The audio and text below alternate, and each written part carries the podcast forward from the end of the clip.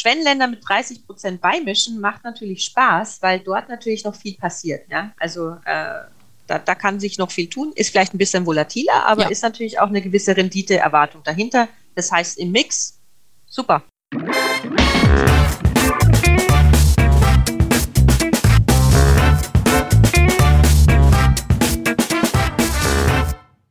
Ich begrüße euch super herzlich zum Her Money Talk, dem Geld- und Karriere-Podcast für Frauen. ETFs und Fonds, das sind für viele von euch das Mittel zum Vermögensaufbau. Und uns erreichen immer sehr viele Fragen, wie geht's denn eigentlich weiter, wenn ich schon mal so einen ersten Sparplan eingerichtet habe? Wie viele Fonds und ETFs äh, sind überhaupt sinnvoll? Und überhaupt, wie kann ich mein Depot optimieren? So, und wie du aus deinem Depot, das du jetzt mal einfach mal so eingerichtet hast, ein richtig professionelles Portfolio machst, darüber spreche ich heute mit einer Top-Expertin zu diesem Thema. Und zwar ist das Dr. Stefanie Lang. Stefanie leitet den Bereich Portfoliostrategie für den deutschsprachigen Raum bei unserem heutigen Partner, dem weltweit größten Vermögensverwalter BlackRock. Habt da bestimmt alle schon mal von gehört. Erstmal, damit dann auch alle wissen, wenn sie von, dass sie von dir schon mal gehört haben. Herzlich willkommen bei uns im Podcast, liebe Stefanie. Ja, hallo Anne, vielen Dank für die Einladung. Ich freue mich total, dass ich dabei sein darf. Genau. Du bist ja schon seit 13 Jahren äh, bei BlackRock in München auch tätig äh, beschäftigt sich ja jeden Tag damit, wie primär professionelle Investoren, das ist ja deine Hauptzielgruppe, ihre Portfolien so zusammenstellen sollen. Und du warst davor, habe ich gelesen, Mitarbeiterin am Lehrstuhl für Finanzdienstleistung und empirische Kapitalmarktforschung. Da muss ja vorher noch einen Kaffee trinken, damit ich aussprechen kann, an der Uni Regensburg und hast deine Promotion gemacht zum Thema Exchange Traded Funds. Frank Frage, was war dein erstes Investment? oh, jetzt muss ich ausholen, Anne. Ganz ehrlich, ganz schlimm. Ich weiß gar nicht mehr, welche Aktie es war, aber es war wirklich eine, eine Einzelaktie. Und ehrlich gesagt, ich bin total, wenn man es mal auf gut Deutsch sagen darf, auf die Schnauze gefallen. Ja.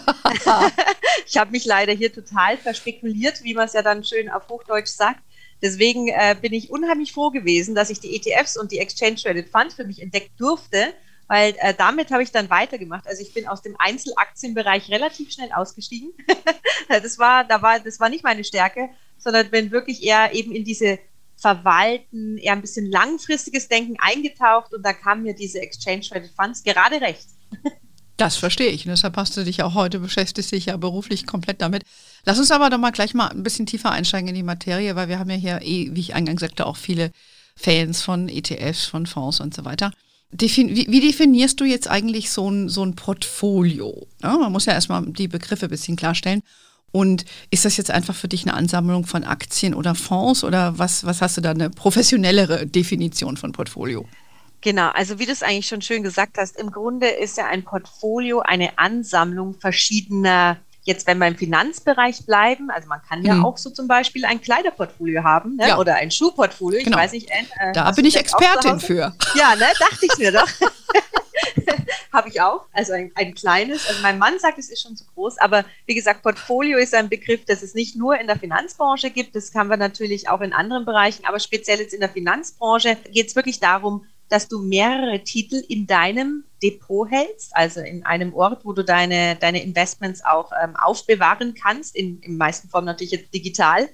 Ähm, wenn wir jetzt ähm, genauer darauf eingehen, können das natürlich Einzelaktien sein, es können auch Einzelbonds sein, aber natürlich, und äh, das ist jetzt wirklich was, wo ich mich auch mehr beschäftige, was ich auch finde, was vielleicht auch unseren Frauen näher liegt, geht es auch vor allem darum, dass man verschiedene Fonds und Investmentfonds beziehungsweise ETFs wirklich miteinander kombiniert und miteinander eben im Depot hält. Genau. Und das sollte man natürlich nicht einfach nur bunt würfeln, sondern ein bisschen strukturiert machen. Und äh, das ist ja eigentlich heute unser Thema. Ja?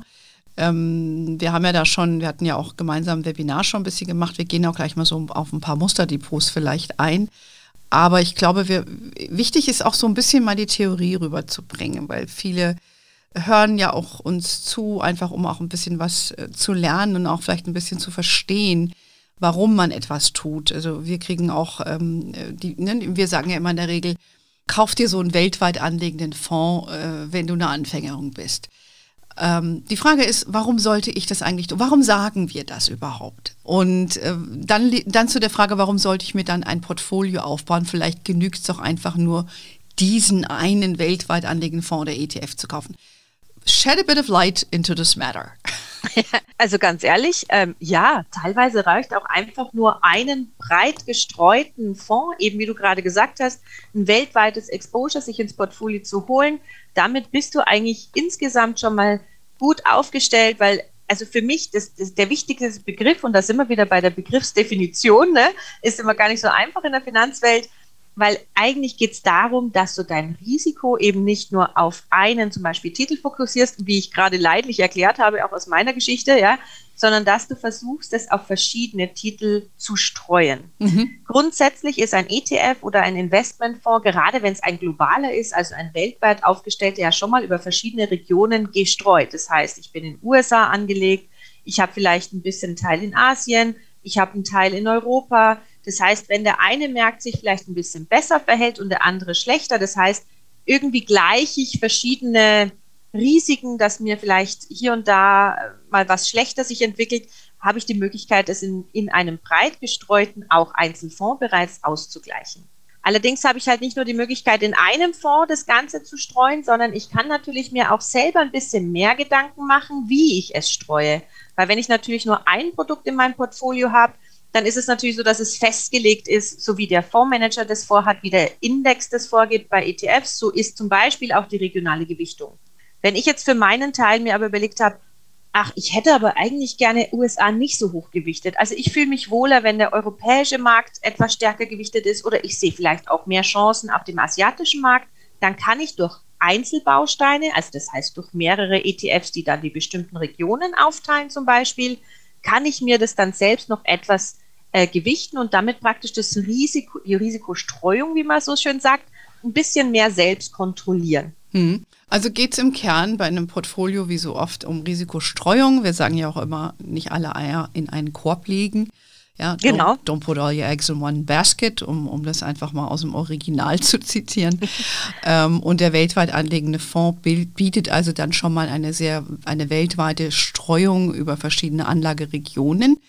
Ähm, es heißt also, dass du dann, ähm, aber dann, wenn wir einen weltweit anlegenden Aktienfonds nehmen, hast du äh, eine Streuung über Länder, mhm. aber dann hast du noch keine Streuung über Anlageklassen.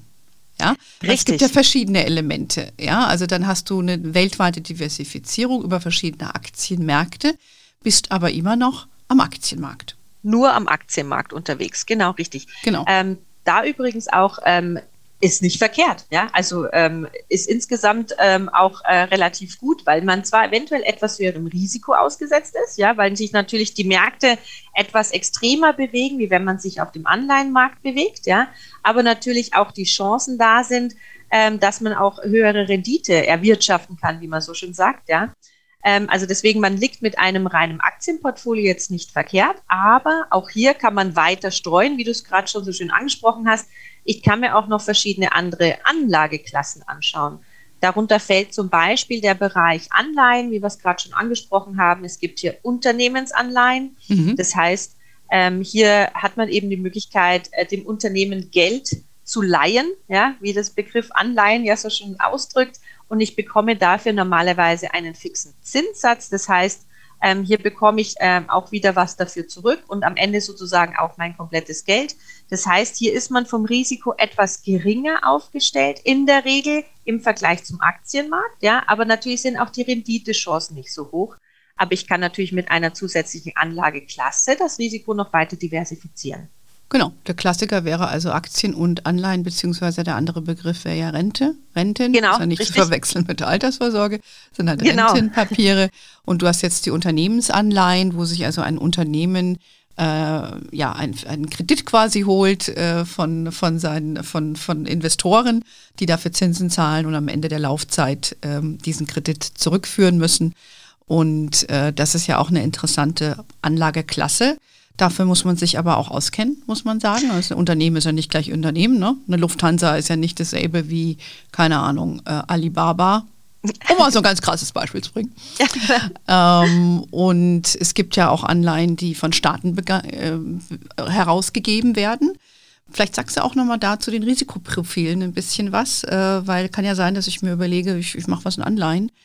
Ähm, genau gibt, es gibt ja viele Staaten, da gibt es ja eigentlich nichts mehr an, an, an Zinsen, oder? Das so. ist jetzt genau, leider. Also es gibt so ein, schön, so ein schönes Zitat, das ich auch mal gehört habe. Das hieß es immer, also früher gab es Rendite ohne Risiko, jetzt gibt es ähm, sozusagen praktisch keine Rendite mehr, aber viel Risiko, ja, ja dass man sich so reinholen kann.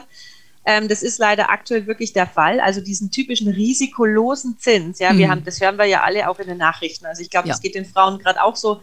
Den, den gibt es leider nicht mehr wirklich zu holen. Das heißt, man muss sich was überlegen. Auch jetzt auf der Staatsanleihenseite, wie du es gerade schon gesagt hast, da gibt es auch nicht mehr sehr viel zu holen. Also früher hat man immer so von dem sicher ist immer äh, relativ. relativ. ja, mhm. mhm. aber man hat immer so vom sicheren Hafen gesprochen, zum Beispiel die deutschen Staatsanleihen, mhm. ja, ähm, weil da leiht man sozusagen den deutschen Staat Geld. Das Risiko war nicht sehr hoch, dass man das nicht mehr zurückbekommt, ja. Ähm, allerdings steht da jetzt auch wirklich ähm, nicht mehr viel drauf. Also eine Rendite bekommt man dafür auch nicht mehr wirklich. Das heißt, es ist vielleicht noch schön zum Beimischen, ja, aber man muss sich einfach bewusst sein, dass ich damit natürlich auch eine nicht wirklich hohe Rendite erwarten mhm. kann, wenn ich zum Beispiel gerade in Staatsanleihen investiere. Mhm. Ja, wir machen nachher nochmal ein paar Beispiele mit den Musterdepots, wo sich das dann vielleicht eignet. Da kommt das nochmal vor. Also liebe genau, Hörerinnen, nochmal gedanklich im Hinterkopf halten. Also lass uns mal kurz zusammenfassen. Also ein, ein, Portfolio, wenn man sich das aufbauen will, da geht es ja im Kern um die Risikostreuung. Das kann man machen über äh, verschiedene Anlagenklassen. Die einfachsten wären jetzt Anleihen oder Aktien in diesem Beispiel. Immobilien ist natürlich auch noch ein Thema. Gibt's genau. ja auch als auch Immobilienfonds oder ne, verschiedene Varianten. Auch Rohstoffe zum Beispiel. Also Rohstoffe. ist auch ein Thema. Also über Gold wird ja auch zum Beispiel Ganz genau. Ja? ja. Auch noch eine Möglichkeit. Richtig. Genau. Das sind alles verschiedene Anlageklassen. Und äh, dann kannst du äh, über die regionale Diversifizierung machen, wie wir es eben hatten, über Länder. Oder eben du kannst innerhalb der Anlageklasse diversifizieren, dass man die Unterscheidung, hier war ja das Beispiel, Unternehmensanleihen und Staatsanleihen. Das ist also auch nochmal eine Unterscheidung. Ne? Das ist also, sag ich mal, eine sehr professionelle Herangehensweise, äh, wie du es sicherlich auch deinen Kunden empfiehlst, oder? Wenn man so ein Depot zusammenstrickt, da gehört so verschiedene Sachen einfach mit rein. So. Haben wir verstanden? Geht hier bei der Geldanlage um Risikostreuung, soweit so klar. So, jetzt gibt es aber noch so ein paar Stellschrauben, wie ich als Privateinlegerin mein Risiko überhaupt definiere. Das finde ich auch nochmal ganz wichtig. Ähm, da hast du auch eine schöne Folie, die können wir hier leider nicht zeigen. Ähm, die bekannteste Stellschraube für viele unserer Hörerinnen ist sicherlich der Zeithorizont. Ja? Sprich, einfach ausgedrückt, je länger ich anlege, desto mehr Risiko kann ich vertragen. Das ist ja ein bewusstes Element. Führ das doch mal aus deiner Profisicht noch mal ein bisschen genauer aus wie jetzt so Anlegehorizont zu definieren ist und welche Gewichtung du dann für Anlageklassen vielleicht vorschlägst. Genau. Also die absolut richtig. Ich glaube, ähm, gerade unsere Zuhörerinnen ähm, sollten sich äh, darüber Gedanken machen, wie lang sie denn das Geld wirklich anlegen möchten. Also wann sie es brauchen, wann sie es vielleicht abrufen wollen oder ob das zum Beispiel was ist, was sie wirklich für ihre eigene Rentenvorsorge anlegen. Damit verändert sich natürlich der Zeithorizont. Also wenn ich sage, naja, ich möchte jetzt mal kurz parken, aber nächstes Jahr würde ich es gerne für meinen Urlaub hernehmen, ja, dann habe ich praktisch ja nur ein Jahr, vielleicht maximal, dass ich, wo ich das Geld anlegen möchte. Wenn ich aber sage, naja, ich bin jetzt Mitte 20, ja, und gehe mit 65 in Rente, dann habe ich 40 Jahre wieder ähm, zum Anlegen zur Verfügung stehen, wenn ich das mal so sagen darf. Und ich sage auch immer, diese Portfolien können natürlich auch mehr aushalten. Genau. Also da wird sich über die Zeit, wird sich immer was tun. Also es wird der Wert rauf und runter gehen. Ich sage, manchmal muss man echt was aushalten, ja. Also gerade wenn so Krisenzeiten sind, ähm, geht das auch mal runter. Es hat sich aber bisher in der Vergangenheit immer gezeigt, gerade über einen längeren Zeithorizont, über so viele Jahre, zahlt sich die Rendite in der Regel aus. Das heißt, wenn ich über die 40 Jahre anlege, kann ich auch ein bisschen hier und da rauf und runter aushalten. In der Regel wird es sich auszahlen.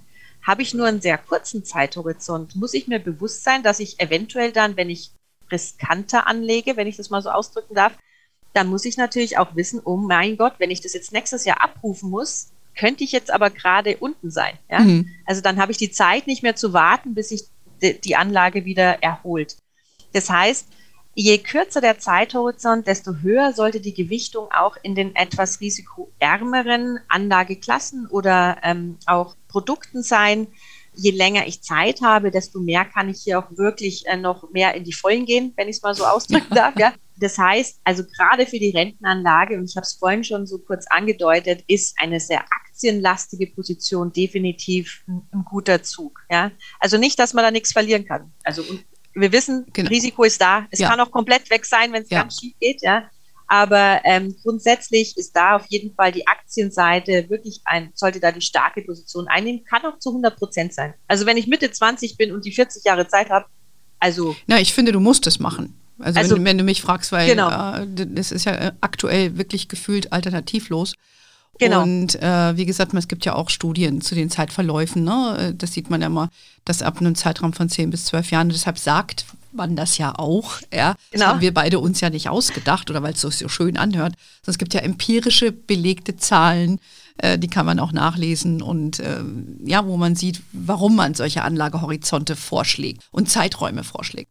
Ähm, ich zitiere auch immer gern, äh, kennst vielleicht auch den, den ehemaligen Gründer von der Firma Templeton, John Templeton, Sir John Templeton. Ähm, der hatte ja, die hatten ja einen berühmten äh, Kollegen, der für die gearbeitet hat. Und wenn der auf der Bühne war, dann hat er immer gesagt, seine besten Kunden sind eigentlich die Kinder. Weil wenn du für ein Kind einen Sparplan machst, ähm, das hat ja gar keine Ahnung, was da passiert. Und dann ist es 18 und dann guckt er auf sein Konto oder sie und sieht, wow, ich habe ja richtig Kohle. Ja? Und das ist genau wie du sagst, dieser Effekt, dass dann diese Schwankungen, das kriegt zum Kind nicht mit, weil das ist eben noch nicht völlig in dem Thema drin. Ähm, und das werden ihm seine liebsten Kunden, hat äh, der Templeton-Vertreter immer gesagt. Das, das stimmt auch, Anne. Das ist mir übrigens jetzt auch aufgefallen, gerade jetzt in der digitalen Welt. Wir haben jetzt für alles Apps und können jeden Tag reinschauen, wie sich das Konto gerade bewegt. Ja, also äh, ich habe äh, ich hab auch im Webinar meine Schwester zitiert, weil äh, ich kann mich noch erinnern, wie sie mich angsterfüllt angerufen hat, dass jetzt ihr Depot nach unten geht. Und ich hätte doch gesagt, das, das kann sie ruhig machen. Ich habe gesagt, ja, gerade läuft der Markt schlecht. Du musst jetzt einfach aushalten. Und die hat ja. praktisch jeden Tag in ihr Depot reingeschaut. Also da muss man sich einfach, man darf keine Angst haben, man muss sich bewusst sein, dass man Risiken eingeht und man ja. muss dann auch wirklich das ja. aushalten können. Wie du gerade gesagt hast, ein Kind schaut nicht jeden Tag in sein Nein. Depot. Ja? Nee.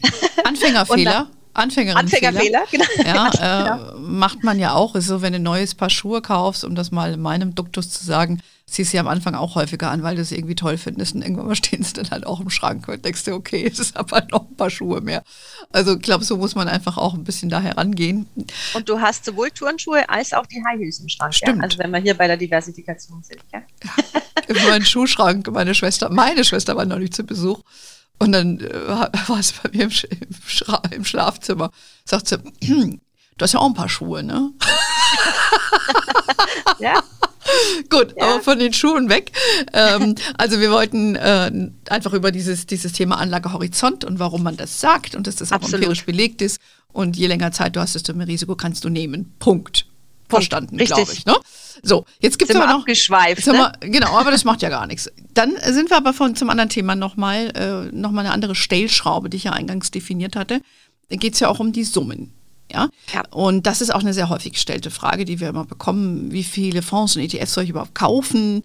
Ähm, vielleicht sagst du ein bisschen was dazu, was da so sinnvoll ist ähm, oder vielleicht auch über Einmalbetrag versus Ansparbetrag. Was ist denn da deine Empfehlung und da, was sagt die Empirie? Ja, genau.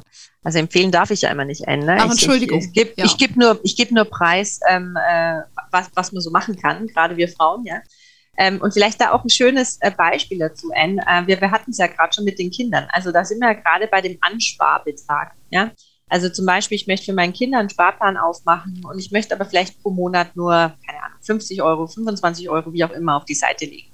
Also da macht es natürlich nicht unbedingt Sinn, die in verschiedenen ETFs mhm. aufzuteilen. Da ist es auch ganz gut, wenn man sich einen breiten äh, Fonds oder Anlage einfach raussucht und dort wirklich diesen Ansparbetrag ähm, reintut. Wie gesagt, das hält auch was aus. Das Kind, äh, wenn es 18 ist, freut sich, was da, was da sich so angestaut hat, ja. Ähm, ich glaube, das ist was, da, da braucht man nicht unbedingt sich viel Gedanken machen, wie was dann wirklich in verschiedenen ETFs mhm. aufteilt oder in verschiedenen Fonds. Habe ich allerdings erstens größere äh, Summen, die ich ansparen möchte, oder vielleicht wirklich einen relativ großen Einmalbetrag, ja, dann äh, kann man sich wirklich Gedanken darüber machen, ob ich das nicht über mehrere ETFs oder Fonds aufsplitte. Ja? Mhm. Aber auch hier äh, unter uns, N, äh, da muss man auch wirklich sagen, man braucht es nicht übertreiben. Also das mhm. kann auch bei einer Handvoll ETFs oder Fonds bleiben. Ich kann hier und da mein, meine Gedanken mit reinbringen. Ich kann auch hier, eh, wie gesagt, so von den Regionen noch die eine stärken. Wenn man zum Beispiel Themen interessiert ist, auch zum Beispiel im Bereich Nachhaltigkeit, wie auch immer, kann man da wirklich selbst noch sehr viel mehr sich informieren und eben in solche speziellen ETFs oder auch Fonds investieren und das eben dann über eine, ich sage jetzt mal ganz pauschal, Handvoll ETFs aufteilen, je nachdem, okay. wie hoch natürlich die, der Einmalbetrag mhm. ist. Ja, also ich weiß ja nicht, was die Zuhörerinnen da so auf der Seite hätten. Aber wie gesagt, grundsätzlich würde ich sagen, in dem Fall aufteilen. Der Betrag pro Fonds und ETF sollte natürlich auch eine gewisse Höhe haben, weil man muss ja so ein bisschen im Hinterkopf auch haben, dass man Handelskosten hat und so weiter. Das heißt, man sollte nicht zu kleine Summen in Einzelprodukte stecken, sondern auch hier sollte eine gewisse Sinnhaftigkeit dahinter stecken, damit ich da die Kosten einfach auch im Überblick habe. Ja, wenn man mal überlegt, nehmen wir mal ein praktisches Beispiel, jemand äh, legt 10.000 Euro einmal an. Mhm. Würde ich jetzt sagen, ein Fonds genügt, zwei maximal. Also wäre meine persönliche äh, Sache, weil äh, ich glaube, man macht sich sonst zu verrückt äh, auch mit diesen Themen. Weil es ja, lohnt sich genau. wahrscheinlich genau. auch gar nicht, weil ich glaube, viele unterschätzen auch, du kannst auch an Überdiversifizierung leiden. Ja, weil wenn du zu viel diversifiziert hast, dann wirkt die, die Performance von einem deiner Fonds oder ETFs, die, die super ist, auch, schlägt auch nicht so durch.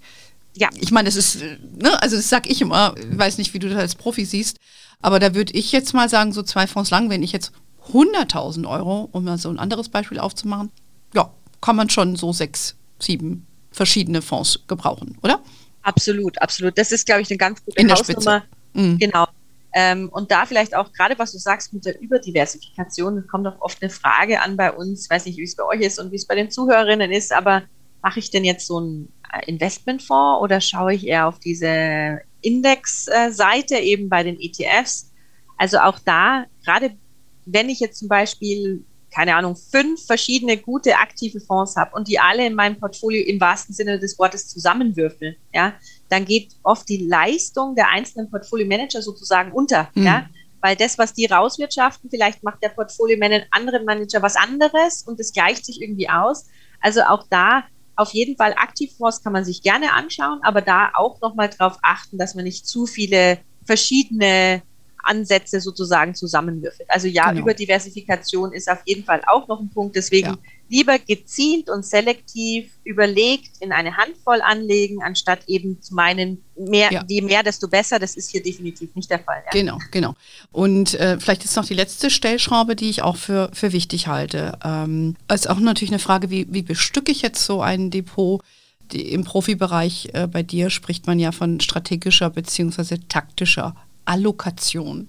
Löst das doch bitte mal auf für uns.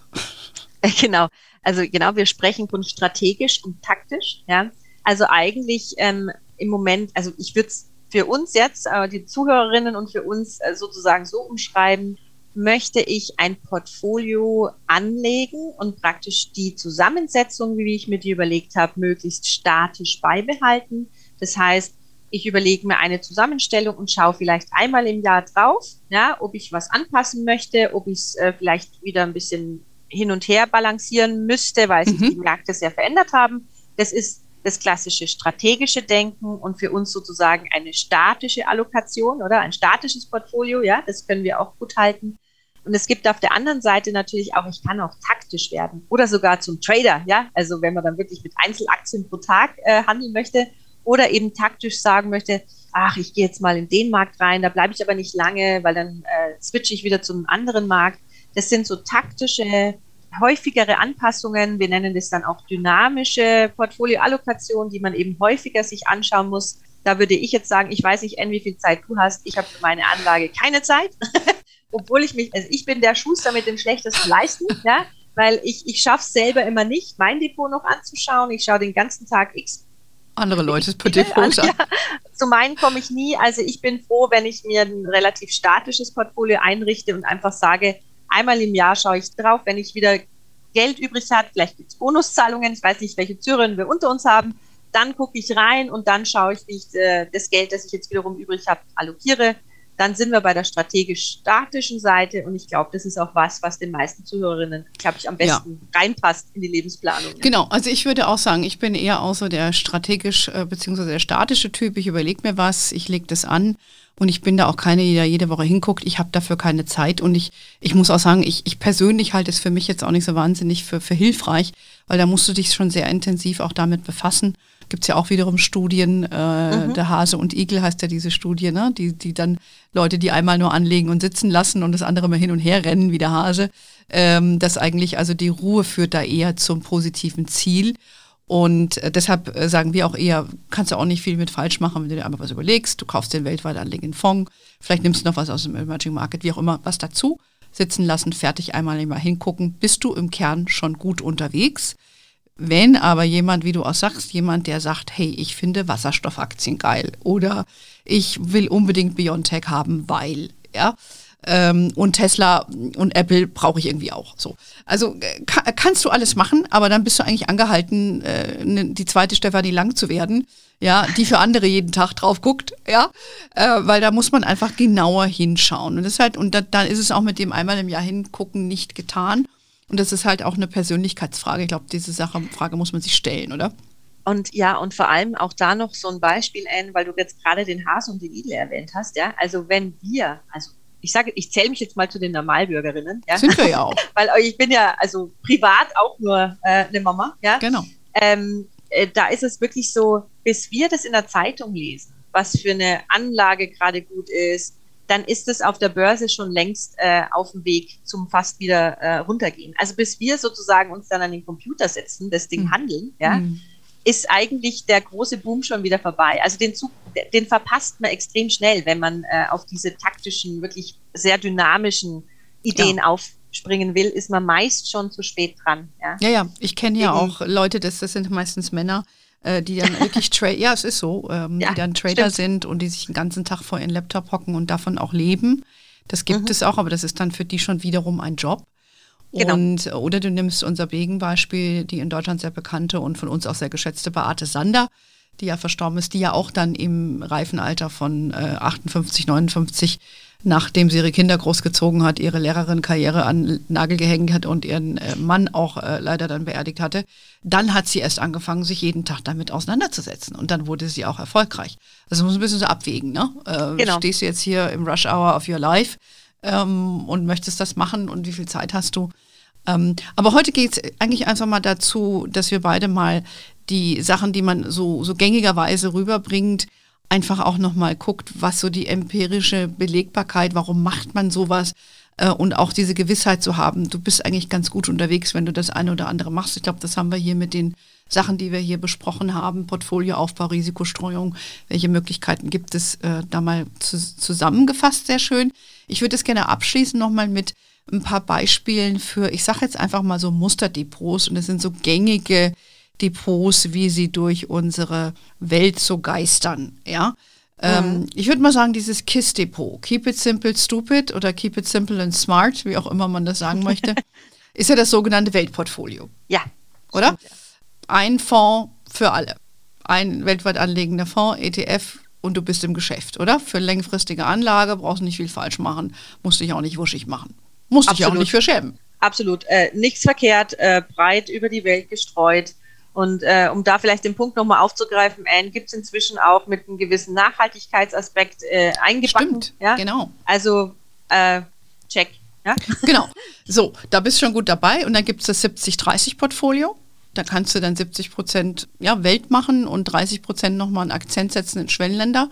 Ist vielleicht auch noch ein interessanter Punkt, wenn äh, wir in der Regel von Welt sprechen, sprechen wir in der Regel von den Industrieländern. Mhm. Ja? Also oft mhm. ist ja da so ein Missverständnis drinnen. Ja?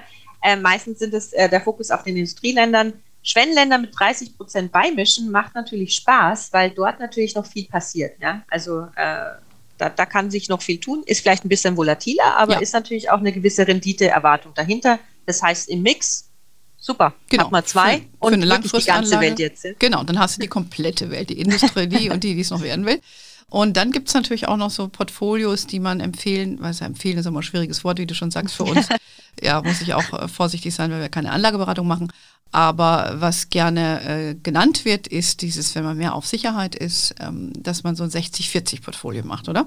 Genau, 60, 40, das ist eben dann, was wir gerade besprochen haben, wenn man die Aktien zum Beispiel mit Anleihen mixt, ja, also gerade Unternehmens- oder Staatsanleihen, äh, eine Möglichkeit, ehrlich gesagt, ich, ich, da bin ich sogar wirklich äh, risikofreudiger, ja, da bin ich eher auf der Aktienseite unterwegs. Das ist vielleicht wirklich was, wenn man ähm, praktisch nicht mehr so viel Zeit hat zum Anlegen, wäre das zum Beispiel eine Möglichkeit, dass ich sage, gut, ich mische schon mal Anleihen dazu, um hier einfach das Risiko noch ein bisschen runterzuschrauben im Vergleich zum reinen Aktienmarkt. Mhm. Dass man immer noch so ein bisschen das Upside mitnimmt ähm, von den genau. Aktien, äh, aber eben nicht mehr das Downside, also das, das Risiko, dass es äh, nach unten geht. Und das versucht man abzufedern mit der Anleihenkomponente. Genau, ja? richtig. Genau. Und dann verzichtet man eben auch auf Rendite, aber so ist es halt im Leben, ne? You can't have it all. Ne? Leider, leider. Ja, leider, aber es ist wie im echten Leben, auch bei uns in dem, wenn man Portfolios anlegt. Und ähm, es gibt ja dann noch, und das wird jetzt ein bisschen kompliziert, äh, für Profis, ähm, wer das mitschreiben will, das 35, 25, 30, 10 Portfolio. Äh, das selber hier ablesen. Äh, ja, genau. Kann mir gar nicht merken. ich auch nicht. Ich habe es mir auch aufgeschrieben. Gut. Freue mich, dass du als Profi das auch ablesen musst. Genau, und da geht es ja eher darum, dass man so diese weltweite Komponente mit individuellen ETFs und Fonds selber sich raussucht. Oder? Also 35 Prozent würde ich jetzt mal sagen, US-Aktien. Ich habe jetzt die genaue Gewichtung gar nicht mehr vor mir. Ich weiß nicht, ob du das hast. Genau, das ist genau der Punkt, was wir vorhin angesprochen haben. Also wenn ich mir zum Beispiel ein, ein klassisches Weltportfolio anschaue, also so einen, so einen breit gestreuten äh, Industriemarkt oder auch, äh, wenn ich die Schwellenländer hinzunehme, ist zum Beispiel eine extrem hohe Gewichtung in US-Aktien. Ja? Also ich glaube, die sind bei 60 Prozent. Hm. Ja? Da kann man natürlich sagen, äh, kann man machen, ja, ähm, ist ja auch gut, äh, ist auch relativ gut gelaufen. Aber ich möchte meinen Fokus wirklich breiter streuen. Da sind wir wieder bei dem ja. Thema. Also ich möchte eigentlich die Konzentration jetzt eben nicht in US-Aktien haben. Ich hätte gerne das ein bisschen niedriger, 35 in dem Fall. Aber ich möchte zum Beispiel Europa ein bisschen stärken, ja, weil ähm, da, da, sehe ich einfach äh, auch noch mehr in der Zukunft, ja, da höre ich viel, was hier so passiert. Ich sehe in Schwellenländern eine Chance, ja, und ich sehe zum Beispiel auch in dem asiatischen Raum eine Chance. Also ich, ich spreche jetzt mal so kurz an, warum man da so die Ideen haben kann, beschäftigen uns viel mit Themen auch, ne, so zum Beispiel mhm. Digitalisierung oder sowas, wo ich sage, na, da könnte der asiatische Markt relativ stark sein. Da möchte ich auf jeden Fall auch eine, eine Gewichtung mit drin haben, die ich im Blick haben möchte. Ich habe halt, wenn ich mir die Bausteine nehme, einfach die einzelnen Regionen im Blick, muss mich aber dann natürlich auch selbst drum kümmern. Also genau. Also deswegen hier, du sagst so schön Profis, ne? Also da muss man natürlich sich ein bisschen mehr dahinter klemmen, ein bisschen mehr sich mit den Regionen und mit den Märkten beschäftigen was man denn hier wirklich anlegen will und wie man aufgestellt sein möchte. Genau, also wir wollten euch heute einfach mal so ein paar Anregungen geben, nicht nur ein bisschen Hintergrund beleuchten, sondern auch so ganz konkret, was so gängige Portfolios sind. Ähm, da wurden ja auch Bücher drüber geschrieben. Der Finanztest hat was geschrieben, natürlich ein erfolgreiches Buch oder dieser Koba, glaube ich, auch, ne, zu diesem Pantoffelportfolio. Da gibt es ja verschiedene äh, Sachen. Ähm, ja, also ich hoffe, dass wir euch heute ein bisschen mh, mm, was für zum Nachdenken auch äh, mitgegeben haben oder vielleicht auch zur Beruhigung, dass ihr sagt, ach, mache ich eh schon. Wunderbar, check, alles richtig gemacht. Stefanie, noch ein abschließendes Wort an unsere Zuhörerin von dir. Total, das brennt mir direkt auf der Seele. Keine Angst. Also Angst ist der, der, der, der falsche Weg, auch in der Anlage und meist im Leben. Ja? Man muss sich einfach den Risiken bewusst sein, ja, und dann kann man auch loslegen. Ganz genau. Just Do It, wusste ja auch schon Nike. Ist übrigens auch eine Aktie, kann man sich vielleicht auch mal angucken. Ich habe keine Ahnung, wie die gelaufen ist. Aber ich auch. Gut. Weiß ich jetzt auch nicht. Wissen wir nicht. Gut, also schönen Dank, liebe Stefanie. Äh, ich hatte mich sehr gefreut, dass wir heute mal nochmal Zeit hatten, dein Lieblingsthema hier heute euch äh, an euch weiterzugeben. Ähm, BlackRock könnt ihr auch gerne natürlich mal bei euch auf der Webseite gucken. Ihr habt ja auch eine coole Seite mit ein paar Tools noch drauf. Die helfen, glaube ich, auch Absolut. ein bisschen bei, den, bei der Gedanken äh, bei den Gedanken des Portfoliozusammenstellens oder welche Fonds und ETFs es gibt. Habt ja eigentlich gefühlt alles irgendwie im Angebot. Ähm, schönen Dank in diesem Sinne. Ähm, wer noch mehr zu uns hören will, weiß immer, es gibt hermanni.de, unseren tollen Newsletter. Wir sind auf Facebook, LinkedIn, Instagram. We are wherever you are. In diesem Sinne, have a wonderful day. Until next time und ciao.